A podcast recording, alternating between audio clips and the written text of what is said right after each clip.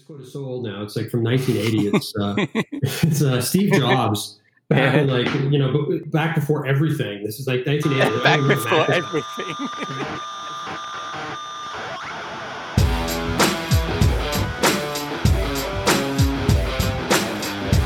Welcome to episode 26 of Rockstar CMO FM. The M is for marketing, the F is for, well, you decide.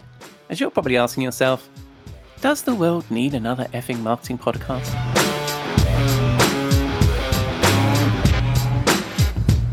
I'm your host, Ian Truscott, founding editor of Rockstar CMO, your monthly dose of marketing street knowledge. You can find us at rockstarcmo.com or Rockstar CMO on Twitter and LinkedIn.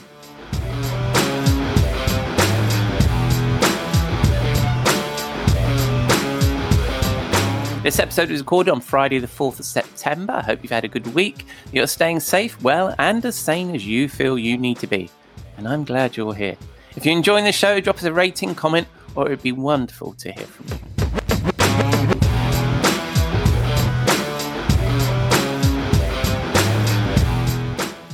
I'm sticking to the usual set list in a moment. I'll take a look at the latest issue of Rockstar CMO. I chat to Ian Lowe, VP Marketing of Crownpeak, a digital experience and content management platform, and I again have the opportunity to retire to the virtual Rockstar CMO bar for a cocktail and a chat with my friend and content marketing guru, Robert Rose.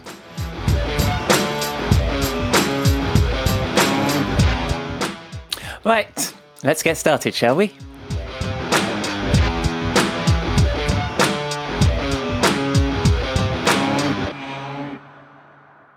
As regular listeners will know, while this is a weekly podcast, the web and newsletter versions of Rockstar CMO is a monthly publication. And this week saw the launch of the September issue, and that's what I'd like you to take a look at this week.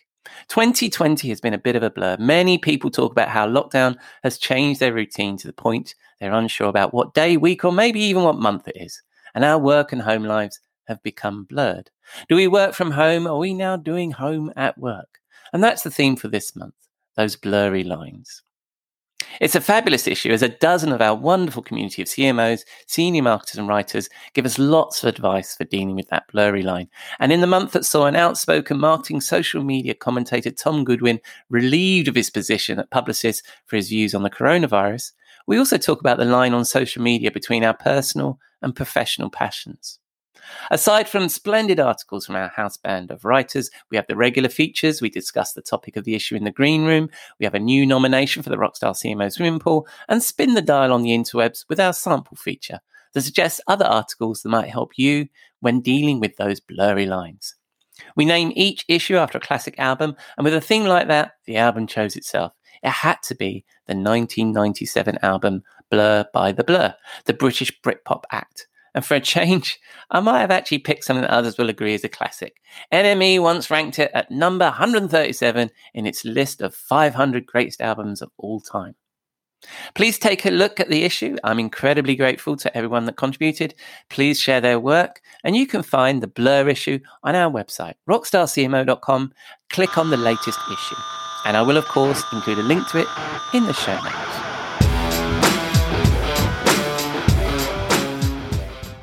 Right, so on to the interview. Ian Lowe leads marketing technology software provider Crownpeak's Marketing and Communications as VP of Marketing. He's a marketing executive with 20 years of marketing and technology experience, with most of the last 10 years in the web content management space. We chat about his journey from technologist to marketer, how his team have worked during COVID, and a surprising nomination for the Rockstar CMO swimming pool. I hope you enjoy this conversation.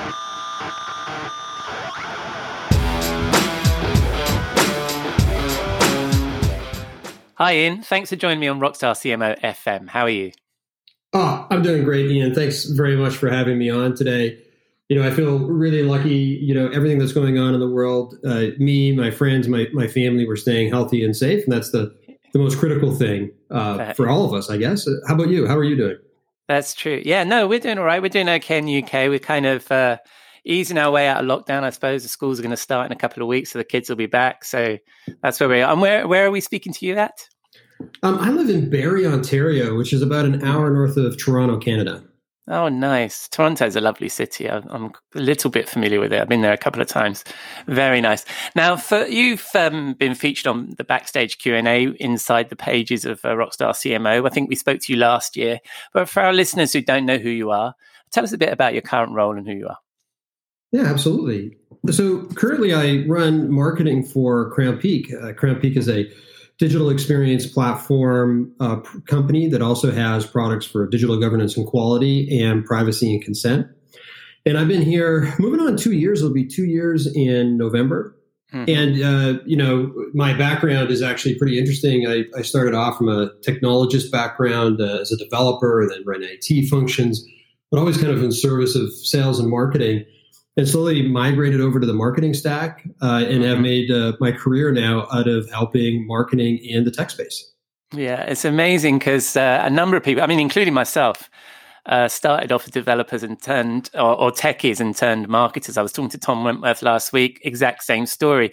What was your transition? What drove you from, I mean, here's, here's my experiences. We were in pre sales at vendors, but what was your experience and what was the trigger that, that turned you into a marketer, if you like? It was really the web. You know, mm-hmm. we, we started off, you know, developing applications and software and databases, uh, usually yeah. in service of sales and marketing, because that was what was growing companies. Yeah. And then, you know, as uh, the web became a more and more important part of everybody's tech stack, everybody's go to market, it slowly sort of took over what you were doing from an IT perspective. Hmm. And there was this great synergy between what were you doing technologically to get your your vision and your messages up on the web, uh, engaging with audiences, and the the technical skills to to make it work, and the marketing know how to make those messages really impactful and empowering.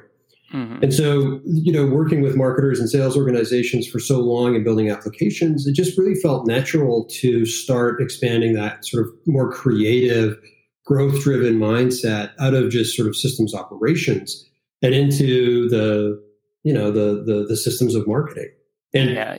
you know for for me it's it's really sort of that operational side that really appeals to me to marketing i, I love the creativity the messaging mm-hmm. you know the design all that kind of stuff is really thrilling but marketing especially today with with how we've developed and enlarged our marketing technology stacks uh, mm-hmm. the way we just approach everything from an analytical and systematic perspective there is a strong you know systematic technological approach to marketing yeah that yeah. layers on top of all that brand stuff that we've been doing forever in marketing. Yeah, yeah. So you're a kind of a technologist turned marketing technologist turned marketing operations turned marketing guy, kind of. Yeah, that's that's the career path. Absolutely. yeah, really interesting. And you've worked for a number of large vendors along the way as well, haven't you? Uh, yeah, so here at Crownpeak for two years. Before that, I was at at Sitecore for seven and a half. Uh, before wow. that was engagements in a couple of big Canadian uh, companies, uh, Abell Pest Control, which is like the the Terminix of Canada, uh, yeah. and before that, um, a company that eventually became actually the Canadian division of TruGreen. So both in that B2C space, uh, really, you know, cut my teeth there, and then migrated over into Sitecore into that B2B enterprise tech sales. Yeah, yeah. And what do you think you learned from B2C when you made that tr- transition to B2B? So when when you're dealing with with B2C, I mean, there's this this real driver, this belief that you have these individual consumers who are engaging with that that one particular purchase that's meaningful for them.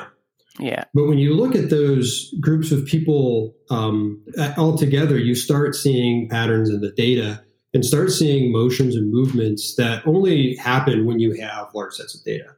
Right. Now we've taken those same tools and techniques and started applying them in in the B2B space over the last several years, but you still have that idea that with those consumer um, engagements, you get such a large volume of data and history that you build up in your relationship that it really allows you to understand, you know, their motivations, their psychology, you know, what, what are their needs and wants that allows you to refine your business, uh, work with them better, and drive a more profitable relationship both on both sides of it, you know, better for yeah. the consumer because they get more what they want and better for the business because they're able to drive a more profitable engagement. Yeah, yeah, really interesting.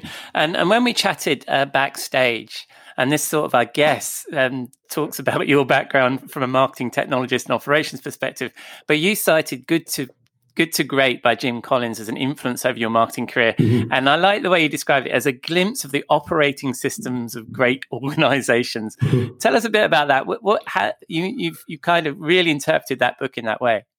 Well, I think that a lot of people who start off from a, a technology perspective, you start off as a, as a developer, you know, mm-hmm. working in, in code can seem so clean and easy. You, you yeah. provide a series of instructions, the computer does exactly what you tell it to, whether that was right or wrong, whether it's got bugs or not, it's going to do what you told it to do.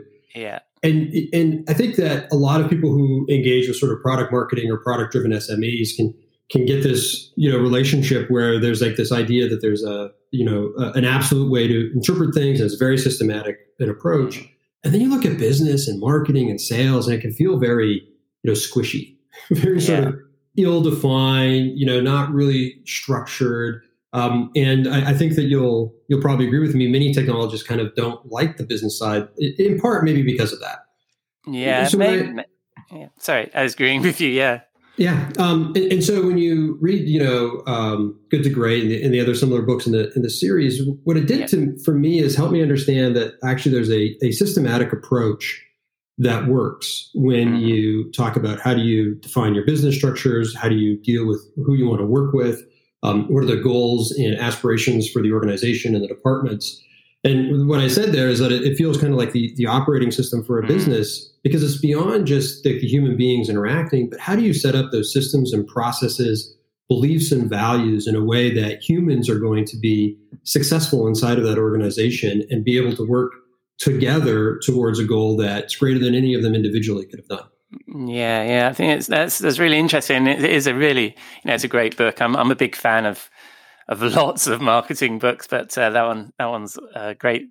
Also, um, and talking about the the way the organisation is working. I mean, we're in the hopefully the tail end. I don't know in the start. Who knows of this pandemic, right? How's that worked with running your own team? presumably, you're a, you're a large spread remote team right over at Crownpeak. Yeah, I mean, I, have been kind of lucky. The, the, the pandemic has been, for me personally, you know, relatively benign. Um, mm-hmm. A lot of people are struggling, and it, has been a real challenge for them. I've been working remote for ten years and managing teams remotely, you know, in the U.S. and Canada, in Europe, and elsewhere remotely. So the, the transition to remote only work that a lot of us had to go through with was was pretty straightforward for for me. Right. Now, I was also lucky at, at Crownpeak because everyone had a at least one work from home day. So everybody was already more or less prepared for work from home. I think everybody had to go through adjustments, particularly if if suddenly you know both people in a relationship might be working from home. You might not be ready for that. Mm. So I think people have to go through these adjustments, but it was it was a relatively smooth transition. And what we found actually at, at Crownpeak is the amount of you know energy investment um, you know really went up. Uh, everybody really had that we're in this together attitude, and we knew yeah. we were going to go through a challenging macroeconomic environment. Everybody kind of took a deep breath back in March and April and said, "How do we re- like not just Crownpeak, everybody in the world? Like, how do yeah. we reforecast? What is this going to mean?" Um, for the tech industry has been been been pretty good. Uh, other industries obviously affected more more severely, but everybody really buttoned down. And in fact, we've had to go through periods of just like really helping people, you know, schedule some time off, get those breaks. Right. So when when a lot of people were taking those furloughs or, or or breaks because of the way their organization was running, we were running full tilt. Yeah. So for for us at Crownpeak, what we found is um, there was so much to do. You had to change messaging and perspectives and, and advertising and really get nitty gritty on the performance of every ad unit. Because we did a reforecast, we had to extract every ounce of value we possibly could out of our demand dollars, yeah. um, rebuild our budget. So, you know, that period of most intense activity, which would have run, you know, uh, mid to late March, probably through June or July. I mean, it was it's been really intense. Um, wow. Really great for the team. What we've had to do is just, speak, you know, specifically in marketing, is uh, particularly because we're remote. Where once we had like 15 minute daily stand ups, meet with my my leadership team. Um, mm-hmm. Now we're doing you know full hours every day just yeah. to make sure we're getting every the brain power in the room. We're all thinking about the same problems, going through the list of what we're trying to tackle, updating. You know, things are, are, are a little bit better now, but I mean, there was a time there where it seemed like the focus and what was working wasn't working was changing every week. so yeah. you had to like every yeah. day you had to be thinking, hey, what's going on? What's going to be the next thing? How do we engage with it? You know, hey, we, we ran these tests last week. Are they yielding yet? What are we going to do? Just a really high amount of, of focus. Um, I think most people are now, not that the pandemic is over, not that COVID is over, but we're kind of getting in many organizations to a sort of like, hey, we kind of know what this is going to look like for the next several right. months. Um, and now we're sort of extracting to a more strategic planning level. How are we going to operate? Uh, that no longer seems like weekly changes, maybe they're monthly changes, mm-hmm. um, which allows you to to react and, and build more comprehensive results. Uh, yeah. Sorry, more more comprehensive responses. And and has that sort of more strategic, calm view is that reflected in your clients as well as the way you guys are operating? Are you seeing a, uh, the the business climate sort of calming down a little bit as well? I think when it first broke out, there was generally three kinds of responses. You'd have organizations, yeah. you know, who might be in a in a particularly strongly affected industry who were just like, hey, this these projects, these digital experience projects, yeah. they're, they're off the table for now. We got to go work on some other things. You had other organizations who were like, hey, we have to reforecast. We have to go, you know, rebuild our budgets and our plans, and you know, we're going to come back in a month. Mm-hmm. And the other people who were like, digital is the only thing we have left. We need to accelerate these projects. Right. And the big question I think everybody had is, okay, which which one was going to win out? Who, yeah. Where was the the weight of the industry going to go? Um, and and I I make the joke that you know when we all went into this, we were trying to forecast every company was trying to forecast is it going to be bad, worse, or worst? Yeah. yeah. I think most of us have decided, uh, unless you're in a, in a badly affected industry, right? There are, yeah. are industries that are, have been really impacted. Um, yeah. But it's probably not worst for most people. Yeah, yeah. Um, and it's a question of, of what's the upside. Uh, we've right. been seeing a lot of upside. We see a lot of businesses who are like, hey, we, you know, this is happening. Either, hey, this is temporary. The economy's coming back. We got to grow with it digital's or digital's like super important. We have to get a, just a fantastic digital experience. Um, other organizations uh, are particularly are, are really emphasizing agility and speed. They have to be able to move quickly, and they're looking for solutions that are going to allow them to really ratchet up their flexibility and agility as they respond to market conditions like we've just gone through. Mm-hmm. Yeah, and that's presumably the freedom to ratchet up and ratchet down, right? That they can mm turn turn it on and off.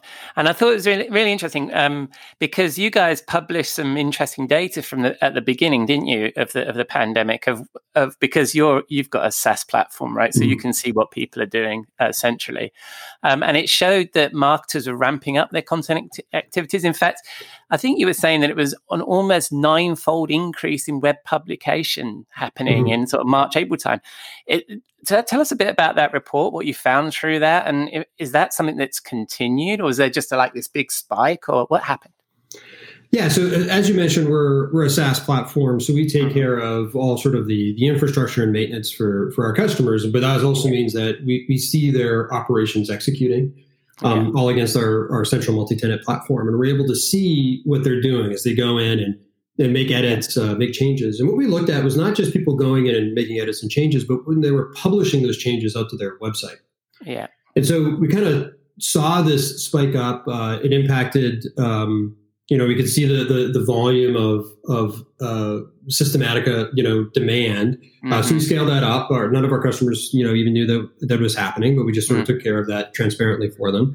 And we're like, what, what's happening here? And we dug into it, cracked that open, and we saw in that post COVID period, the the number of of publish events as people took new content live on their site, you know, basically doubled overnight and wow. was was spiking. We'd have like a day of four times edits across the customer base. Um, and we had one day in particular was a Sunday where the daily edit volume went up by nine x. People were just, wow. and, and, that was uh, you know at the uh, the tail end of March. I, I, think there was a break there. Uh, for me, you know, the day that it, it happened in North America anyway, anyway for me was uh, at the right at the beginning of March when the NBA canceled the yeah. season. Or I guess they didn't cancel the season; they're back now. But they they postponed all their games, and that really sort of seemed to take it from hey, COVID's serious to oh no, this is like something completely new. Mm-hmm. there seemed to be a lag there of one or two weeks. Was everybody? Yes, there was a lot of edits, lots of changes. People or organizations were trying to figure out, okay, how are we going to respond? What are we going to do about this? And that kind of pushed through their organization and really ramped up with that publishing volume. And the publishing volume has maintained. I, I, think I go back to that idea that the pace of, yeah. change, what's happening in the market is is kind of stayed high. This isn't something where you publish something uh, back at the at the end of March and then you didn't have to touch anything again for the rest of the year. This is ongoing changes and tunings and and mm. updates as uh, these big B2C and B2B organizations attempt to communicate with their their customers. Um, right now, we're still running considerably higher than than pre-COVID. Uh, lots of edits and changes, but I think there's there's two elements to that. One is just like pure COVID response. Yeah. The the second thing is organizations have realized they either have to or that they can on our platform update as as frequently as they achieved, and that's risen them up to a new level of like, hey, look look how much more we could be doing, right? Or alternatively, how much more we absolutely need to be doing because digital is the only reliable channel left. Um, and, and either way, that's uh, that's what we're seeing today. Yeah, I was wondering because I uh, what I thought was interesting about the data was that it was like it was from the consumption end, and you could see what was really happening. And a lot of people are talking about the fact that um, COVID has accelerated digital transformation mm. um, within organizations, but also um, techniques like virtual selling. And, and both of those really need us to lean into content marketing and content management and to get better at that. Do you think that's, are you seeing an indicator of that, do you think, in your data?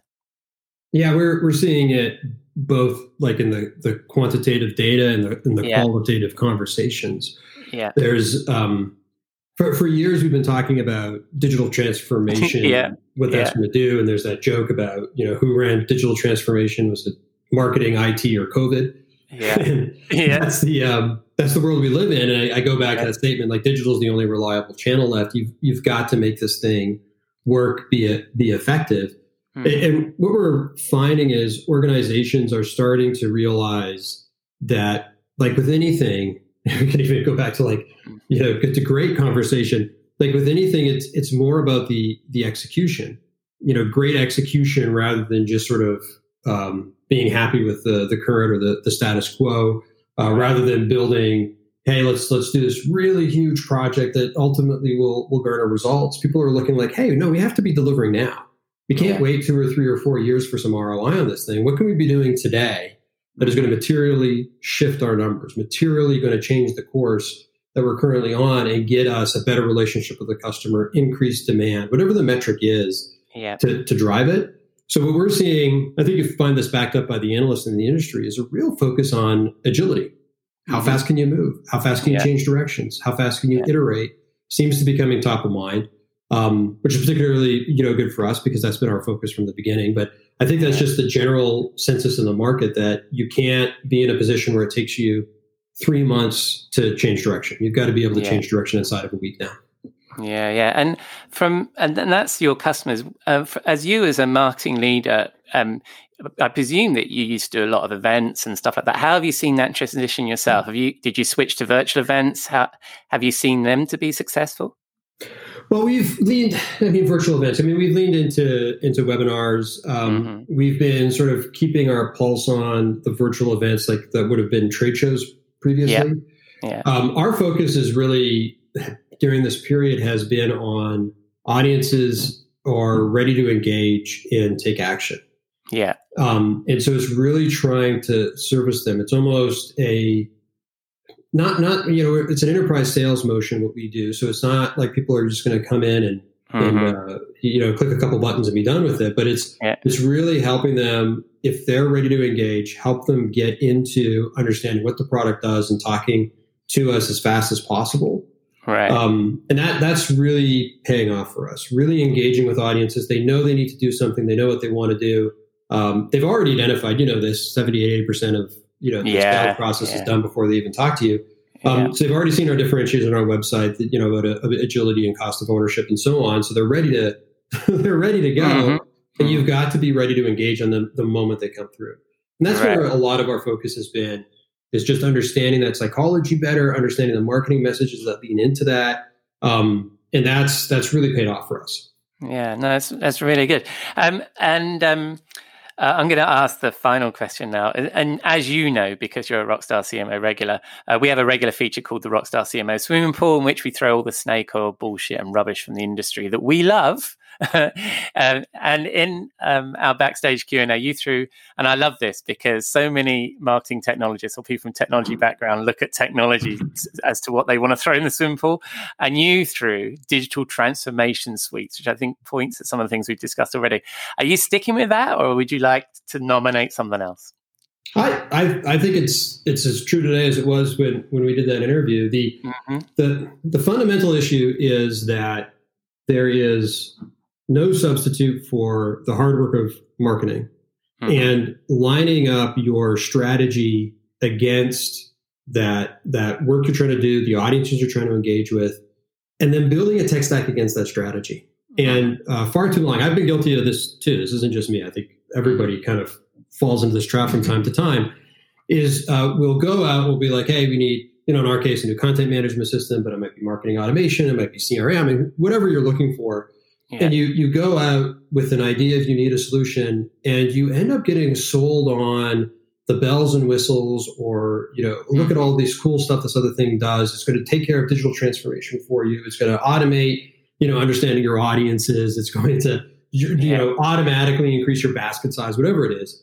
Um, yeah. And you kind of say, "Oh, I need that. I need that in my life because it's going to make my life easier and it's going to help us grow." But it's not necessarily aligned with your strategy. And so you bring this technology into your organization and find out you have to start adapting your whole organization, your processes, your systems, um, and in fact, your strategy in order to fit the technology rather than the other way around. Um, so that's that's what gets me is not is not necessarily the suites themselves. It's just that they're so big and monolithic and all encompassing, is they can end up driving out the actual hard strategy work that the marketers are trying to do and, and trying to substitute their own, which may or may not fit.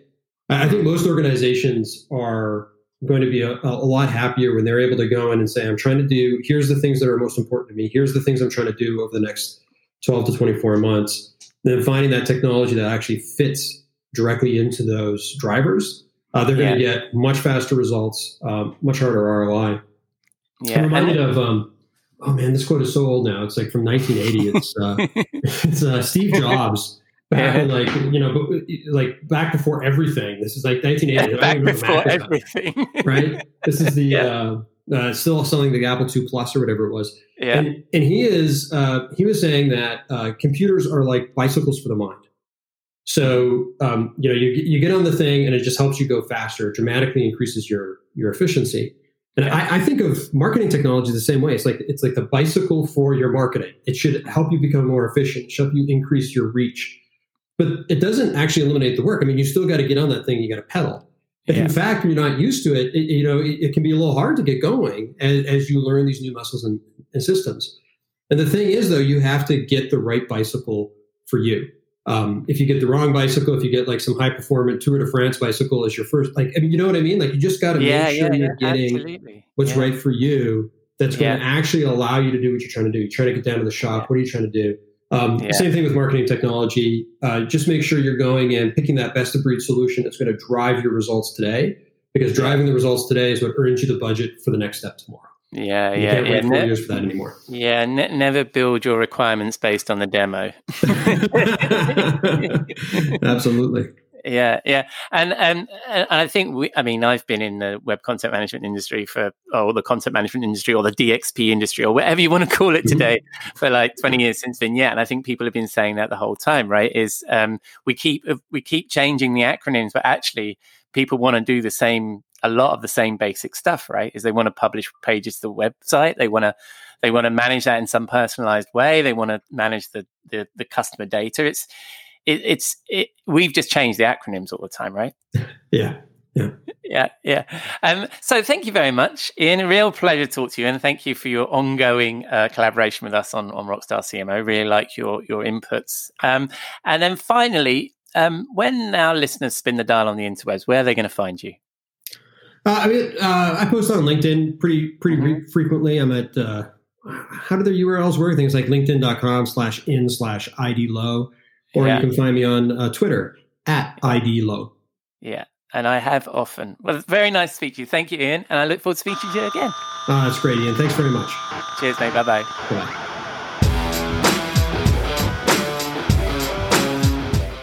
Thank you, Ian. I will, of course, include all the links we discussed in the show notes. And it seems every technologist turned marketer that I chat to has a view that maybe we're leaning too heavily on the tech. Very interesting perspective. Right. It's Friday evening here at the Rockstar CMO penthouse in London. I'm about ready to call it a day and ease my way into the weekend with a trip to the Rockstar CMO virtual bar and join my friend and content marketing guru, Robert Rose.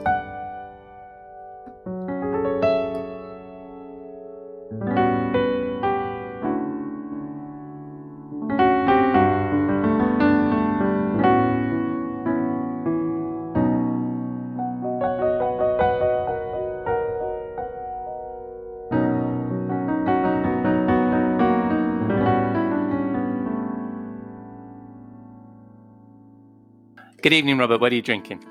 Oh, hello, my friend. It's so good to hear your voice. Yes, well, uh, we. I am. I have to tell you, I am super excited uh, this week for the cocktail, um, especially as we come out of lockdown and and and are you know well not come out of lockdown, but are still mm-hmm. in lockdown for mm-hmm. for some some portions of our country anyway.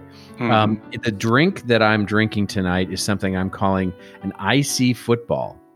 Ooh. So there are lots of puns there, right? So there's the uh, I see, like I actually yeah. observe, and then there's I see. You see what I did there? It's a dad joke, I know, but it's, yes, it's it, it is what it is. I see football. So um, yes, American football is back, um, and they're actually going to play, and I'm actually going to get to see it, and I am such a super fan. Wow, football. Um, that yeah, I decided to call this week's cocktail that, and Mm-hmm. It's also chock a block full of vitamin C. It is absolutely a Splendid. vitamin C um, uh, health tonic with uh, orange uh, juice, mm-hmm. a little bit of grapefruit juice, a little bit of lemon, a little nice. bit of lime, and then, of course, a healthy dose of reposado tequila. Nice, nice. Like I always say every week, your your drinks always sound like health health tonics. And this one uh, in particular, and it and when you get all that juice in there, it it really yeah. it's um you'd think it that you know it you know you sort of you, you have to balance them based on your preference. Like mm-hmm. I don't mm-hmm. really love orange juice, so I only have a splash of it. Really, yeah. Um, the grapefruit and the lime and the hint of lemon just sort of make it really tangy and sounds lovely. sounds delicious. Well, I'm going to give it a go. Uh, so, did you put ice in it? Yes, it's icy football. So I. Oh, that's right. You did say that. Let me put some ice here. Yeah. All right. Yeah. What have I got here? Uh, ooh, I've got something very similar. I've got Hendrick's gin. How does that sound? That will, I think, will ooh. suffice in a pinch. Yes. In a pinch. Let me just give that. Oh, that sounds good, doesn't it? Bit of gin. Lovely. And then um, some fruit drinks. You said. Yes, that's right. Orange juice, orange, grapefruit, lime, and a hint of lemon. Yes. All right. What I've got here is tonic. Tonic. I think yeah. that will apply or uh, just like that's the fruit juice. Uh, uh, yeah, I think they think that's. I think, but is not it? It's packed full of something healthy, isn't it? Quinine or something. Packed full of tonic, I think, is what it's. It, yeah, but isn't it? It stops you from getting malaria or something, doesn't it? Or is that the gin? it's going to prevent malaria. That is true. Oops, yeah. I've dropped that. there we go. Nice gin and tonic. I mean, sorry, a nice, what was it called? It's called an icy football for the oh. American football that we're going to get to witness um, oh. here coming up. That is delicious, and um, I, I, um, I understand. I probably understand expensive tequila as well as I understand American football. There you go.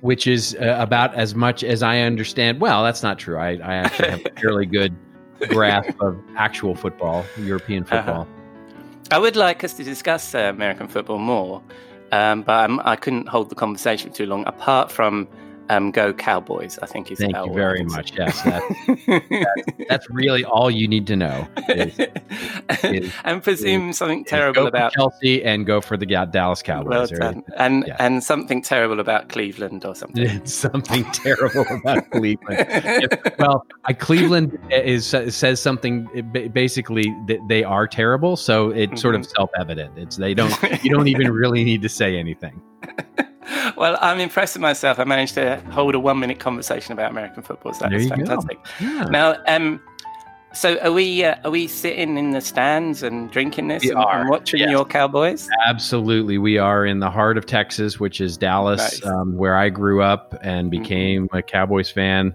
And this would be the perfect drink um, to, I mean, so you can actually get cocktails in the football stadium these days and, Ah. and spend, you know, hundreds of dollars on a tequila. But what I would tell you is, is that we we basically would sneak a flask in, is what we Yeah. and I would sneak a flask in because Yeah. that would be the way we would get really good tequila into the into the stadium, Yeah.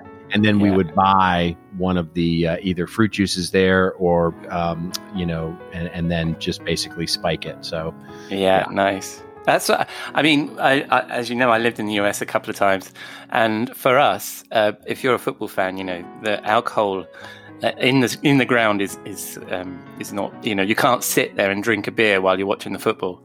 And I loved it when I was there, and and I, I went to baseball games, I went to soccer games. Sorry, sorry, I should say soccer. Um, and and you're having a beer and eating peanuts is fantastic. You, you've really got it right over there, I think.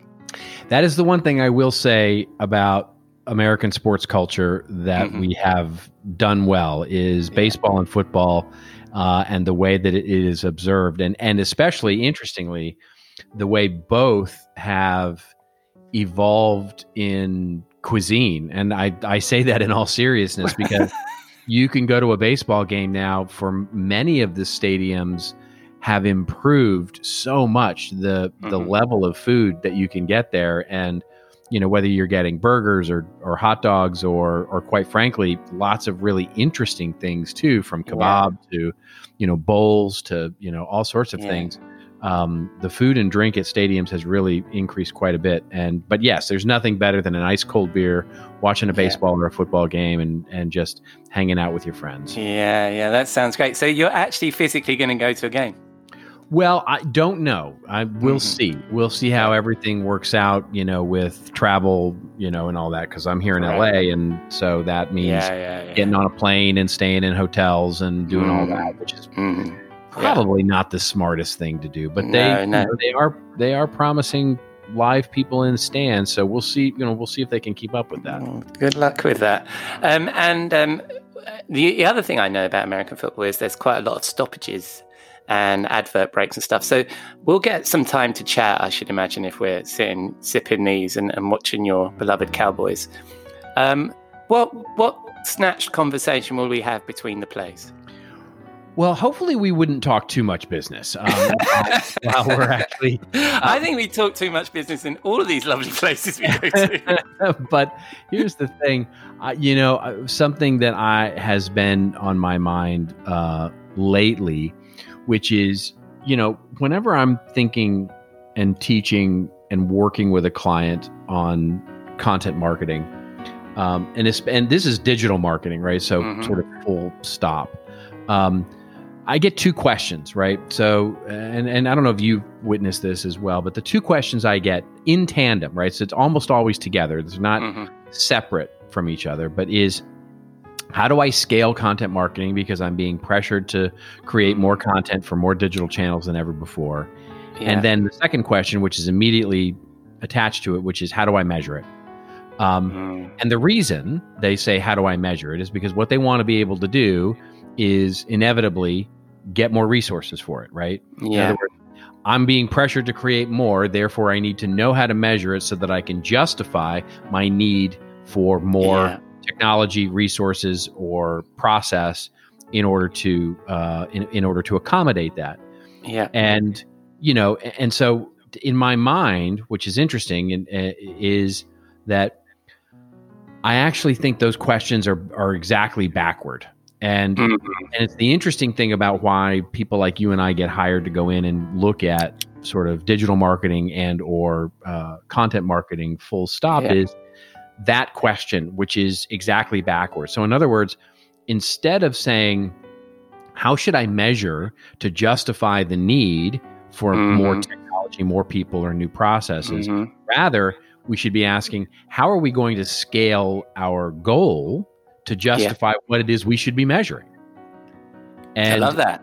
and, and so yeah, it's it's it's it's it's a subtle but I think important distinction because you know so many times I hear well we need a personalization strategy or we need a marketing yeah. automation strategy or we need a content yeah. management strategy and it's like no you've already started on the wrong foot yeah you're already yeah. trying to scale based on something that you don't know that you need to scale yeah yeah well i i mean i i approach that problem quite often with um with at, at the source and and try and cut off the source of do you really need more content and and there was this chap called robert rose that i worked with years and years ago that handed me uh, a Simon Sinek book and um, and talked about asking why. And I've found that to be the most useful way of of handling those kinds of conversations. Well, why? Why do we want to do that? Why do we create this piece of content?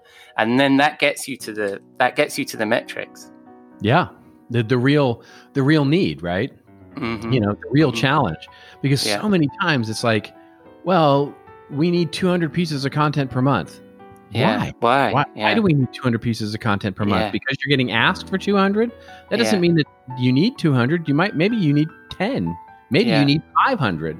You know, and, and, and, we're asking the wrong questions and then what we're doing is looking at the easiest way to measure the request for the need yeah you know in other but, words how do i i can i the things i can measure like i look out you know from my desk from my cube or my zoom room and i can see I need 200 pieces of content per month because that's what sales, demand gen, the CEO, yeah. that's what is being requested from me. My team is creating 200. I can measure that.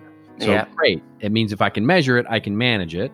Yeah. Thus, I need to figure out great, if I need 200, well, next month I'm going to need 250. The month yeah. of that, I'm going to need 300. I'm going to need 400. So I need two more people in order to accommodate, stay ahead of that. You're always going to be behind the eight ball there. You're always going to be behind in being able to scale because scaling isn't chasing demand. Mm-mm. Scaling is how do you add value faster than you um, add cost. Yeah, absolutely, so, absolutely. And and if you look upstream as well, um, then the measurement is that it turns into not your problem anyway. Because if if you're um, creating these 200 pieces of content because you're on a hamster wheel because somebody's demanding 200 pieces of content, then you should definitely be asking why. If sales say we need these pieces of content and they can't provide you the, with the measurement of why, then you say, well, then you're going to need to justify that cost, right? Is it, that's not for me to do that? Does that make sense? That's exactly right. I mean, yeah. You know, and and so eh, the other thing is is that asking those two questions in that order, yeah, always then reinforces the fact that the content group, team, department, mm-hmm. whatever it ends up being, is always in reactive mode, right? So yeah. we're always trying to oh, scale yeah. based on a reaction, you know, a yeah. reactive mode, rather than saying, what should we be doing? And let me tell you how much you need.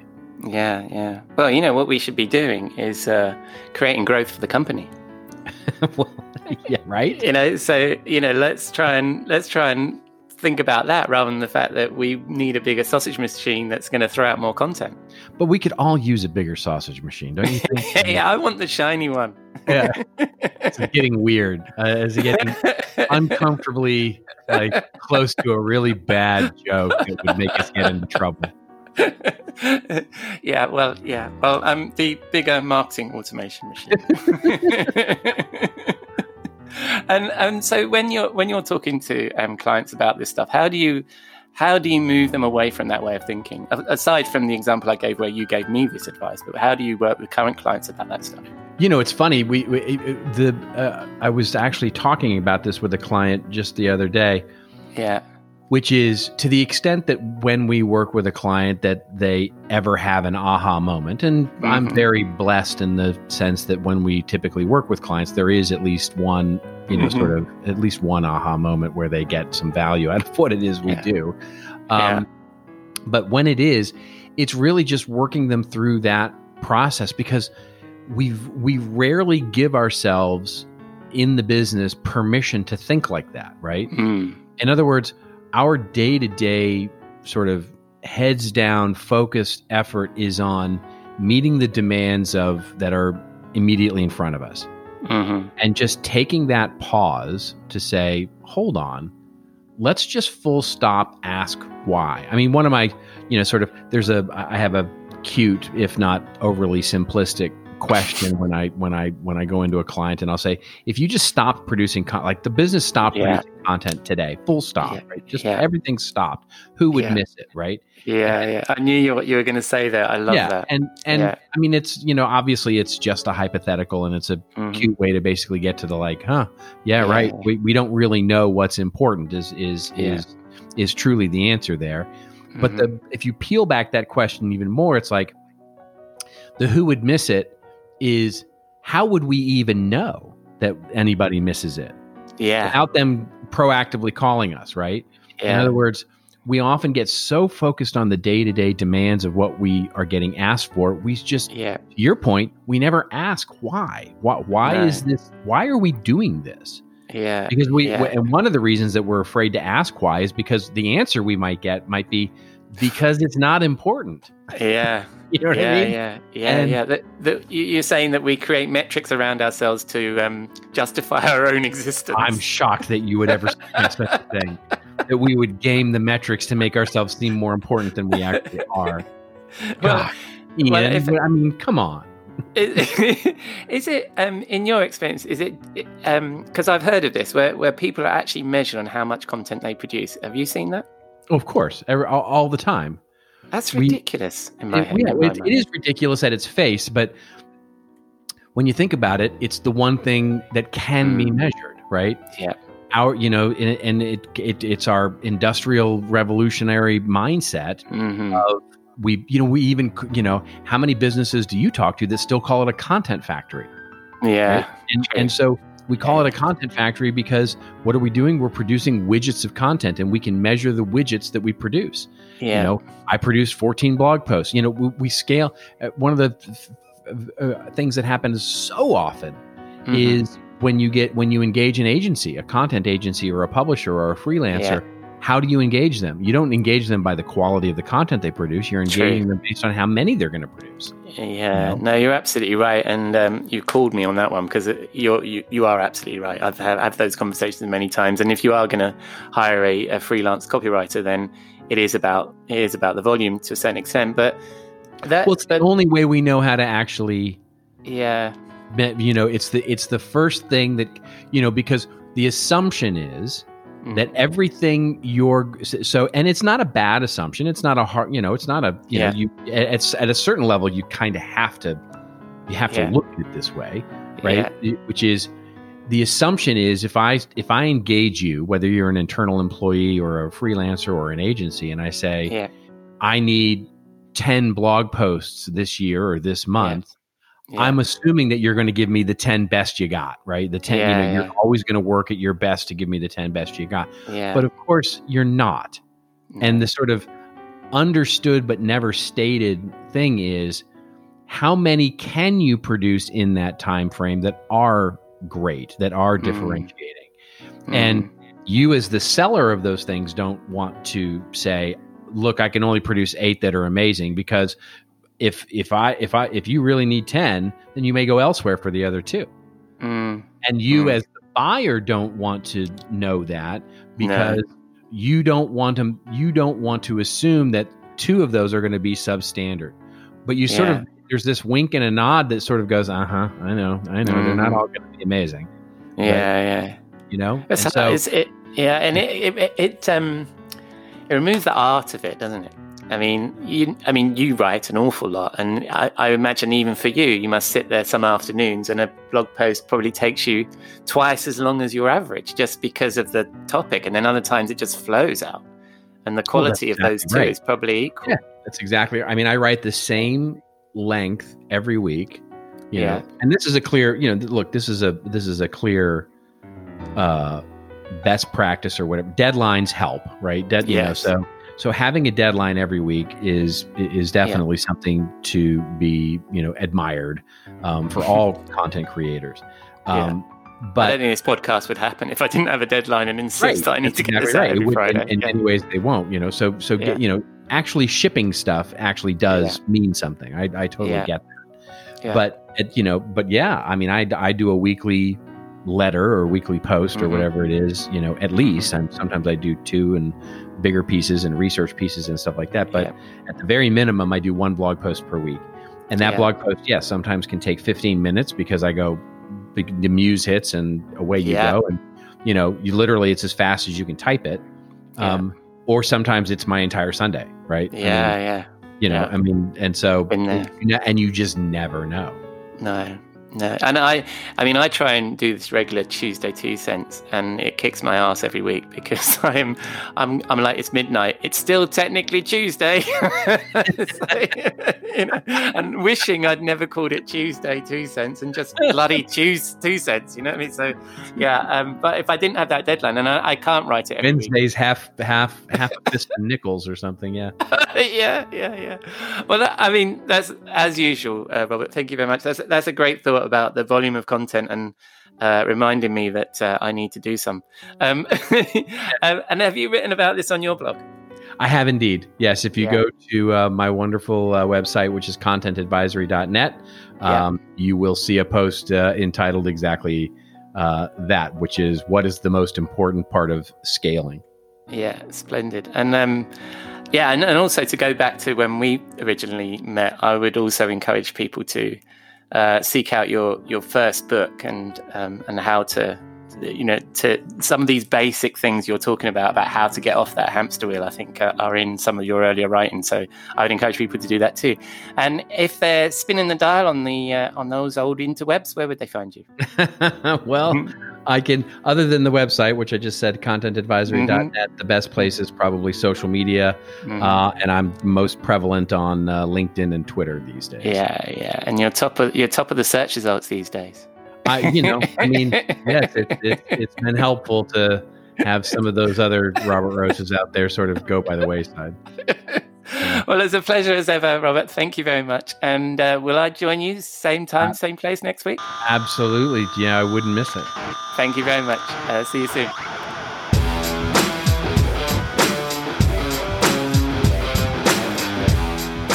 Thank you, Robert. As we mentioned, you can find Robert at his company website, contentadvisory.net. And I recommend you seek out his podcast, The Weekly Wrap and This Old Marketing, that he hosts with his chum Joe Pulizzi. New episodes of both of these podcasts have dropped this week.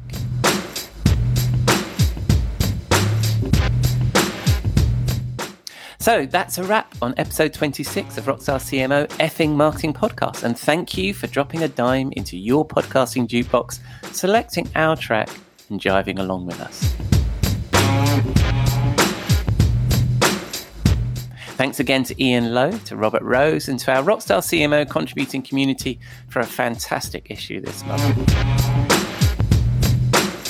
But most of all, thank you for listening. I hope you enjoyed the show. If you like my guests, please give them a mention, click their links, follow them, and take a look at their work. I really appreciate their time, so please show them some love.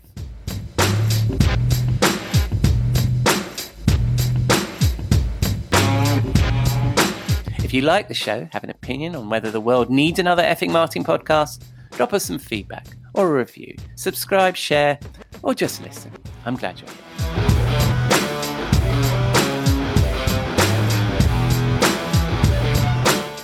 Next week, I'm hoping to chat to Emil Christensen, a CMO and host of a very popular marketing podcast in Denmark. But until then, I've been your host, Ian Truscott, founding editor of rockstarcmo.com, and I hope you'll join us again next week here at Rockstar CMO FM.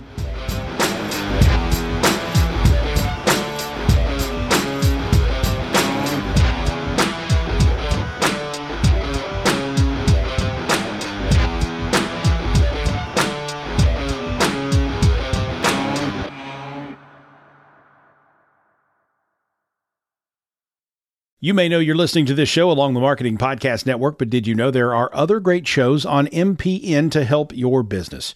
Christy Heiler hosts a fantastic podcast called Own It. Christy, tell us more about the show. Own It is all about celebrating women and non binary advertising agency owners. We talk about buying out of the Boys Club of Advertising because less than 1% of ad agencies are owned by women. And where can people subscribe? You can find the podcast at untilyouownit.com.